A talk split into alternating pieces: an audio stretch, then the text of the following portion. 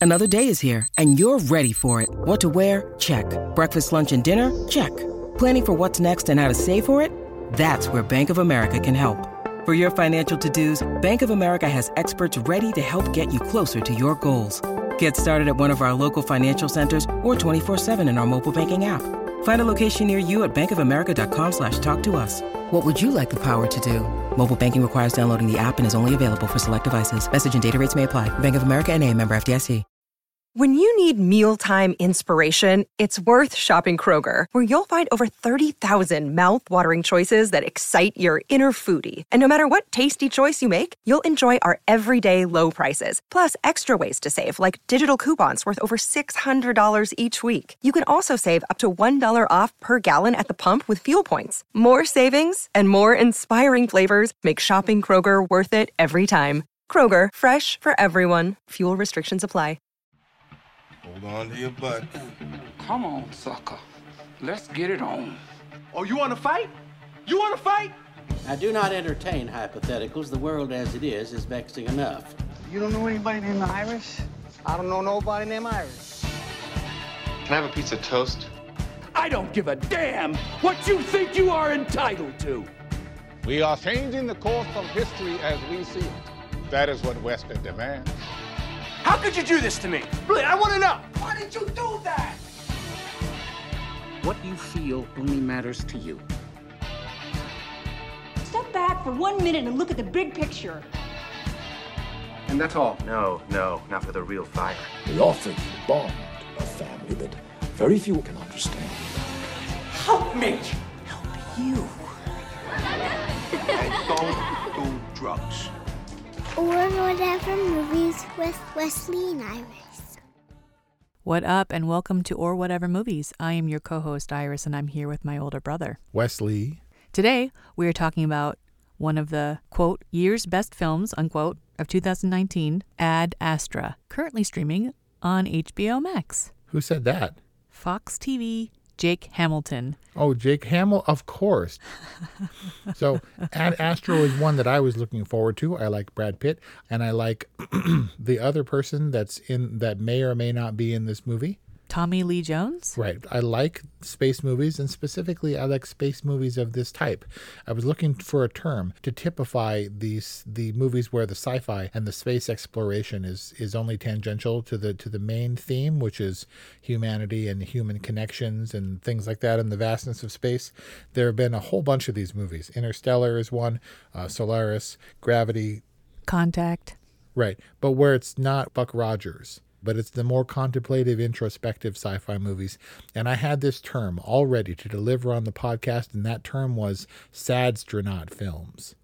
And then somebody that I had read something in doing some research about Ad Astra came up with that term first. And so I'm letting it go. But oh, you could have coined it. So, without looking for it, without checking to see if anybody else had come up with it, I'm going with Sad Astra. And if I if I ape that from somebody else, even subconsciously, I'm sorry. But it's the, it's the idea, and I really do like these movies where because once you get into sci-fi as a singular theme, you begin to pick apart the things. They're so disparate in terms of how they're visually presented. Everything from 2001 to Sunshine to any of these movies where it's kind of the focus, you get glimpses of a future, and none of them ring exactly true to what you expect it to be. They're all different versions of the future, right? So when you get to these films, well, the iPhone that was embedded in his sleeve felt pretty relatable, pretty Sure. real. Not futuristic though at all. but but when they're the when that's their only theme, it tends to fall apart. Like movies that that portrayed space travel from 30 years ago look pretty silly now. As silly as Back to the Future 2 presenting a vision of 2015, which with some perspective doesn't look anything like 2015. And so when these movies are more closely related to the individual human experiences of the characters, it becomes more believable. We're telling a human drama tale, and space happens to be the backdrop. And in this case, Brad Pitt taking a, a boat up the river to confront the colonel and killing him as necessary, as instructed by the company he works for. Well, he's instructed to take out the Lima Project, but he tries to save his dad. What movie were you referencing other than Apocalypse Now? Uh, well, Apocalypse Now, I think, was pretty clear, right? Yeah. It's I mean, definitely a human drama with a with a war backdrop. This is a human drama with a space backdrop. But in Sad Astra, finding his dad is everything, right? It absolutely is everything. It's everything to a fault. We can have the things that look good in the trailer because this movie definitely wasn't marketed as Sad Astra. It was marketed as the Brad Pitt space movie with lots of adventure and mad chimpanzees or mad research primates and, and moon chases and explosions. Necessary for the trailer and for filler set pieces for sure. We know that we're trying to get upriver to find Colonel McBride. So along the way, what do we have? I think we have pretty loose ideas of what a comfort chamber or a relaxation chamber would look like, right? Right, where it's not necessarily a realistic Earth setting. It's like impressionistic butterfly sanctuaries or being inside of a flower vase or something like that. And it's not globalization if it's on the moon. What is that? Is it intergalactization? It was definitely commercialization. I know that. Right. So there was Applebee's and DHL and any number of other things on this moon base, which I think is an inevitability. Yeah. And he says, My dad would hate this, which kind of aligned him with his dad. So, and everything being clean and streamlined as they are in certain other movies doesn't really work. And so, as bleak as that felt, it did seem to be a more grounded, practical future. I did take some umbrage with it being in a near future and being ambiguous in that way. From what I was able to discern, the Lima project departed 20 years prior to young McBride going on his mission, right? Yeah, when young McBride was 29. So that that puts Brad Pitt at 50, which I think is about right. Right. But it turned out that the Lima project was approximately 100 years in our future, or the Brad Pitt events were taking place more or less 100 years from today. So near is a relative term. Near is a relative term, and that ambiguity was a little bit hard for me. But uh, there was a lot of ambiguity in this film. So we have to stretch our believability, suspend our disbelief enough so that we allow not only establishing a commercial colony on the moon, but also things like moon piracy, where we go from the average person not being able to get to the moon to not only being able to get to the moon, but also to sustain themselves outside of this colony, right? Where they can live independently on the moon and have their own moon rovers and their own moon blasters. They couldn't have closed top armored moon rovers? I mean, did they have to be completely exposed? As implausible as it might have been, that was a really cool scene. Uh, I think it was well done. Hmm. Oh, all right. Didn't think it was a neato moon scene. If it had been in a video game, I would have been like, that was awesome. I mean, it was all right. The fact that they know that there are moon pirates and then they still proceed to drive around in their spacesuits was kind of beyond me. I mean, so this was a pretty grounded sci fi movie in as much as the science allowed for this story to take place where they could go to Neptune. Uh, we'll get to that a little bit later. They go to Neptune in like 80 days. Right. Not only that, but he comes back, and, and this was a point of contention between Kelly and myself, and, and, and him coming back. Jump in time much? Well, it might have been a better service to the movie had the electronic voice not mentioned exactly how far away it was to get back to Earth something billion miles. So the, the, the voice as he's setting off to get back to Earth said his destination was 2.714 billion miles away. and I'm guessing that by the time Brad Pitt got back, that beard was a week old. Oh, easy. Yeah. So Well, it's not like he was sleeping. He wasn't in hypersleep, obviously. His little capsule or whatever that landed back in on Earth wasn't the Cepheus. Right. So he supposedly let the blast from the Cepheus propel, or no, the blast from the Luna Project spacecraft propel him through space. Yeah. I mean, he has the rocket thrusters or whatever, but he uses it to his advantage, yeah? So, a week has 168 hours. If that beard was about a week old, and if Earth was, his home was 2.714 billion miles away, then he was going approximately 16 million miles an hour on average. That doesn't seem implausible considering he was propelled by a nuclear explosion. Sure. I mean, that's never been done in any other movie, so I guess that's what makes the Sad Astra stand out. And uh, yeah, well, you know, thankfully they didn't burden us with those details. He was like, I'm going to ride this wave. And then the next thing we know, he's landing in the ocean. Right. He had to go to Mars in order to deliver a secure laser transmission. He couldn't have sent like a USB memory stick or something with his voice on it to Mars where they could relay it. He had to physically go to Mars to deliver the message. And then when he found out he couldn't go, Considering it was already pre scripted and then that he wasn't able to ad lib whatsoever. and then when he gets help from the Ruth Negga character, she takes him under the launch site, which he then climbs the cable and somehow gets into while it's sparking. He breaches the airlock after ignition. They left the lock unlocked, and there's an airlock near the thrusters, and the sparks down there are to ignite the gases that would propel the rocket. So launch was imminent, and if he had made it 10 seconds later, he would have been barbecued, just vaporized. So this is like an implausible infraction on your otherwise grounded movie. Well, so this movie was pretty flighty. Eh, I get it. But no, it was meant to be more contemplative and introspective in tone, right? Do you remember when we watched 1917? We were like, this thing is all plot. Yeah. Well, Sad Astra, which is such a great name, is all character. Like, this is Sad Astra to me. Blah, blah, blah, blah, blah. End of world. Blah, blah, blah, blah, blah. Moon. Blah, blah, blah, blah, blah. Mars. Blah, blah, blah, blah, blah. Dad. And then in the middle, Wait, in there, there has to be, right, there has to be a blah, blah, blah, blah, blah, space baboons. Killer space baboons. Well, yeah, which was also entirely character. That scene, that set piece, had nothing to do with story or plot. It was entirely character. It was otherwise a complete non sequitur. The dude is like twitching and getting eaten in the face by a research primate. And it's simply a scene that is injected into the story to like make Brad Pitt really sad about the evolution of science or something.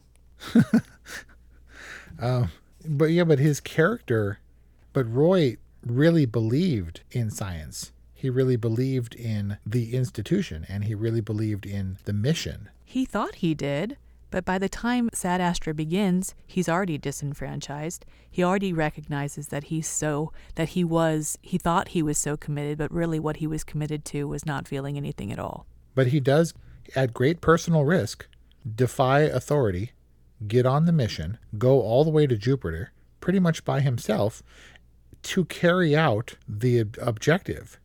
You know, it's, thank you, your your services are no longer needed.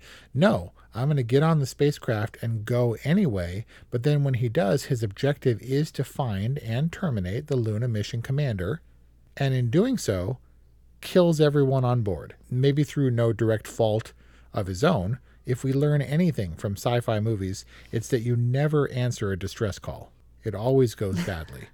right? But in the process, everybody died. And he did that so that he could say that he was going through with the objective anyway. Was the personal quest that he be able to stop his father with his own hands, and in doing so, find his father, talk to his father, and and try to rationalize? Because obviously, Well, he is H. Clifford McBride's son. yes, Tommy Lee Jones says as much when Roy shows up. He's like, You're my son. If I had men like you, if I had a man like you, I could complete my mission. Let's complete the mission together. Right? So he has his father in him and the drive to complete his mission. And he does go with the intention of dismantling the Lima project, stopping the power surges, but I think that he also has it in mind to save his dad.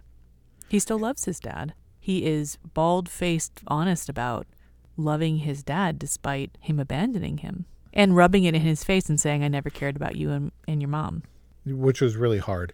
I mean, this is this insurmountable figure, this legend uh, that he that his father possessed, and that he was reminded of at every turn. It was a story about a boy essentially facing his father. Pretty brutal when you go all that way. I mean, people have gone less distance to track down their dads to be told to their faces that they weren't loved. Pretty rough. He had to see for himself, right? And the distance wasn't that far.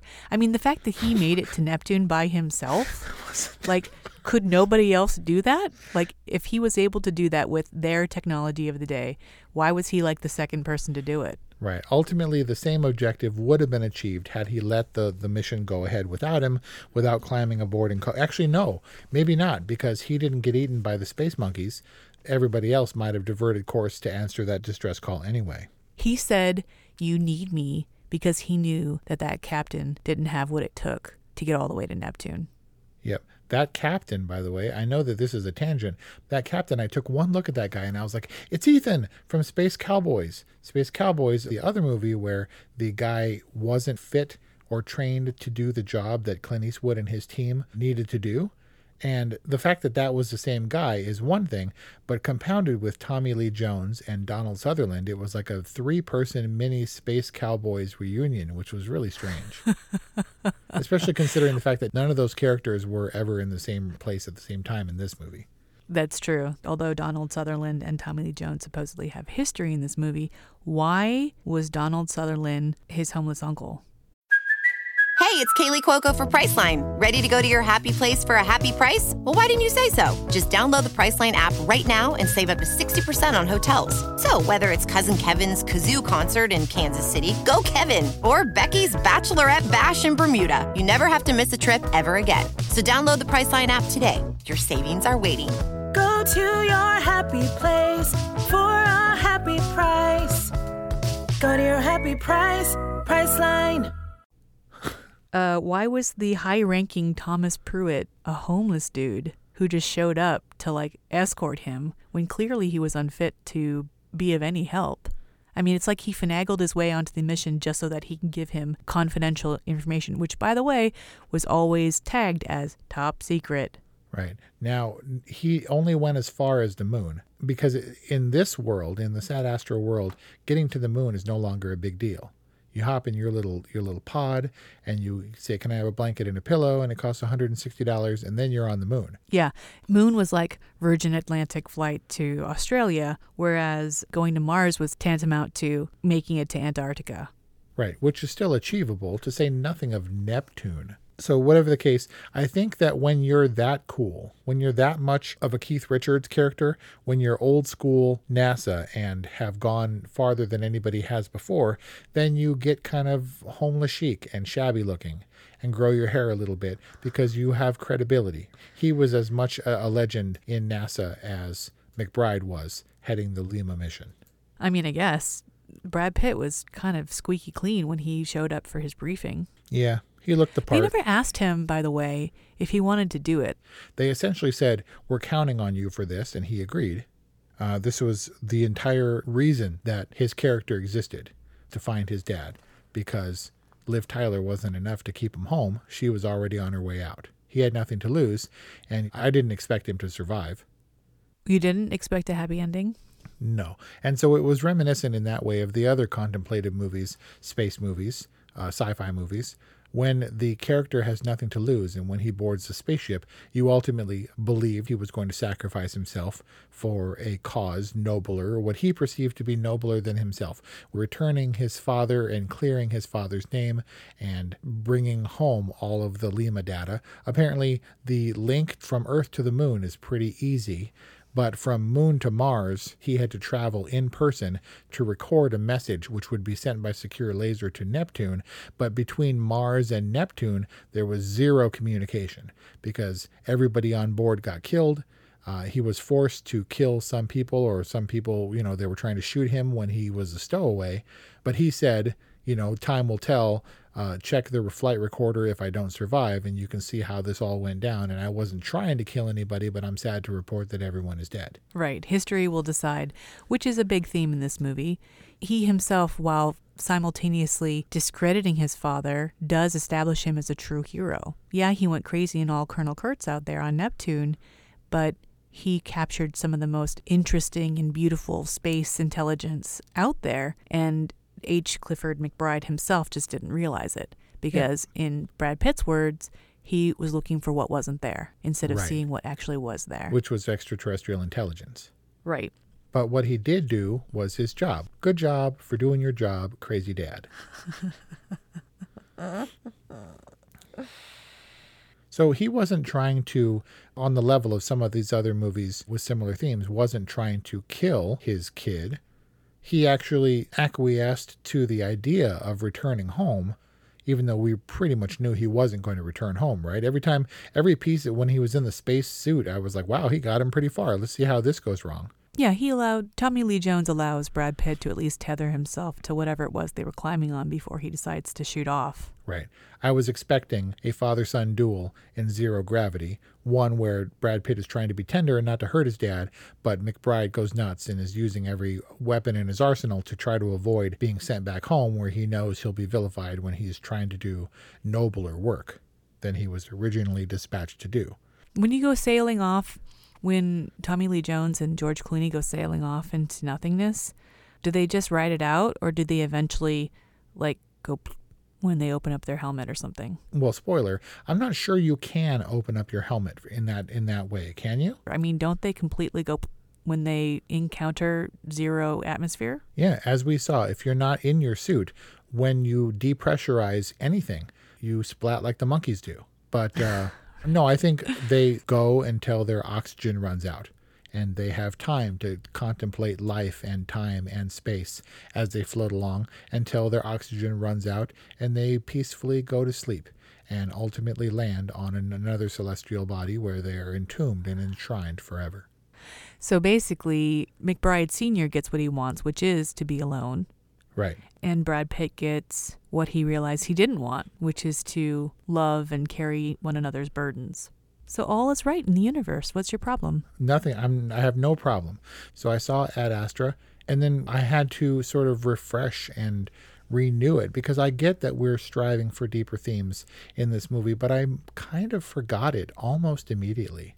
The message that the movie was trying to impart, I had to refamiliarize myself, and unfortunately, it was kind of a forgettable movie. Uh, it was produced by Plan B, Brad Pitt and Jeremy Kleiner and Dede Gardner, and they had produced 12 Years a Slave and Moonlight. And I get the sense that this was a movie with a larger theme that they were really trying to shoot for being an awards contender that ended up being kind of sterile and dry, in my opinion. It was a larger theme that was really small and simple. And thus it should have been achievable. You, you aim for a single target, you at least try to hit that because there was a lot of time and effort and money put into this I movie. I don't think the problem with this movie is that they didn't achieve it. I think that they did. It's just elementary. Or beyond our scope of understanding. This could easily have been a Terrence Malick movie in space. And Brad Pitt has participated in Terrence Malick movies before. He was in The Tree of Life or The Secret of Life, which also had space and dinosaurs. Oh, yeah. Right. It was a very weird. But anyway, I admire what Brad Pitt does. I think he's a good actor. I think he goes for more commercial fare a lot of the times, but also he has a soulful side and he's searching and he, he doesn't know what to do with his mouth. No, it's true. But he also searches for movies with deeper themes, and sometimes he achieves that with 12 Years a Slave, even though actual Brad Pitt in that movie was the worst thing about 12 Years a Slave. Spoiler. But and sometimes he stumbles on it, as with Moonlight, which wasn't a very big movie. I didn't expect to go all the way. I was happy that it beat out La La Land because La La Land was terrible. Sucks. How does Ad Astra fit into the Sadstronaut film genre? You I, love those movies, by the way. I do. This movie wasn't as successful or memorable as some of them. However, my opinions will be unpopular. I really liked Solaris. I liked First Man to an extent, but it was also kind of I I really like Apollo 13 and I like Apollo 11 immensely, the documentary that we reviewed, available now on Spotify and Apple Podcasts or wherever you listen to podcasts. Thank you. Please listen and subscribe. It was better than I think. Oh man, I'm going to get so much crap for this. I think that Sad Astra was a better movie than 2001, A Space Opera or whatever. Odyssey. A sad space uh, opera, right? A sadacy. I, I just, I don't get it. And so it was moody and contemplative in a way that was better than that movie, but not as good as other movies of his genre. It was forgettable, I'm sorry to say. Uh, Brad Pitt did admit in an interview that he didn't do a tremendous amount of research for the science of what they were doing or NASA. He said he watched a few zero G films to see how he should move, and that was about it. And he was striving for a dramatic human connection movie about a son and the father and the quest to understand their relationship and to bridge the gap between what their lives had become. Sure, but in the meantime, before we get to see his dad, we have to endure a lot of sci fi. And ultimately, when he doesn't have any real redemption, when he starts as a sadastronaut and ends as a sad astronaut, and McBride the Elder is perceived to be dead, and when in the end he ends up dead, and we don't really get any further progress than a downloading of the Lima space mission data. He is no better off. I mean, I guess they stopped the flares because they ended the Lima project. But he got back home and he was no worse off than when he, or no better off than when he originally set out. Well, he had a different perspective and he wanted to re. Before he left, he had acknowledged that he didn't want Liv Tyler to leave. And now that he's back, he wants to see her. So there was a little bit of an arc or progression there, right? Very nice. Nice bookend. So Tommy Lee Jones wasn't sending the surges, right? Because he would have no reason to lie about that to his son when his son travels across the universe to see him. Right. I don't think he was lying. And he said that he was on his end actively trying to stop the surges. I'm glad that he made it home and I'm glad that he's safe, even if he couldn't save his dad. But still, if he's coming back to be on, on trial for treason, then what's the point? Yeah, well, it didn't seem like he was tied up. I mean, he was having coffee at a restaurant waiting for Liv Tyler. Yeah. You know what? I liked Sad Astra. I thought it was good. Here's the thing I enjoyed watching it, and I like what Plan B and Brad Pitt stand for in the movies they do. I like Tommy Lee Jones, A. I like Tommy Lee Jones space movies, B. It was almost immediately gone from my mind, and therefore, sadly, I have to say that it didn't work. I guess it was all right. I don't think it's a bad movie. I just don't think it sticks to your ribs like a contemplative movie this expensive should do. All right or whatever. I'm going with all right. I think that this was an enjoyable movie. It just maybe wasn't what I was hoping for because I was really looking forward to this movie. This is a mysterious film that is far greater than the sum of its parts. The parts really not adding up to much, but somehow the film clearing the bar for me. Maybe because it carried me to the end, maybe because it was a happy ending. And for whatever reason, I needed that. But it was so elementary. I don't know. I just needed a happy ending. And I was happy for him. But just now, when you said elementary, you might as well have said elegant. And I would have agreed with you because this movie was elegant. It just wasn't ultimately substantive. Yes. It was a little empty, like space. It was like an ornate box. It's beautiful and very expensive. And when you open it, you're a little bit disappointed by what's inside. You mean because there's nothing inside? Well, not to say that there's nothing in this movie. I just think that it wasn't quite what I was hoping would be inside, but a whole lot of time and craftsmanship and effort and attention to detail went into crafting this very ornate, gorgeous box. It's like getting to the moon and finding out it really is made of cheese. and that was our review on Sad Astra. Please let us know what you think.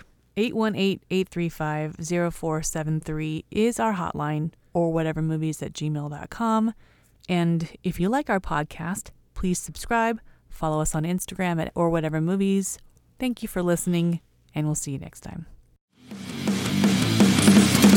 Introducing the Deep Leadership Podcast. Leadership is a people business. That's the philosophy of your podcast host, Jon Rennie. Jon Rennie. As a former submarine officer who spent 22 years leading businesses in corporate America before starting his own manufacturing business, he knows that leadership matters. Leadership matters. Deep Leadership is real world, actionable leadership advice from John and his expert guests. Become a leader worth following. Subscribe today. Electricast. Ever thought about starting your own podcast? Do you have a business or a message you want to share with the world? Well, now it's easier than ever with Electricast. Hi, I'm Mark Netter. And I'm Peter Rafelson. We're the founders of Electricast Media. Whether you want to start a new podcast or already have one, join Electricast to grow your audience, monetize your content, and build your community. With our simple sign up, you get free promotion, world class analytics, premium ads, and personal support. Go to electricast.com and join our community today. Electricast transform your influence. Electric acid. Electricast.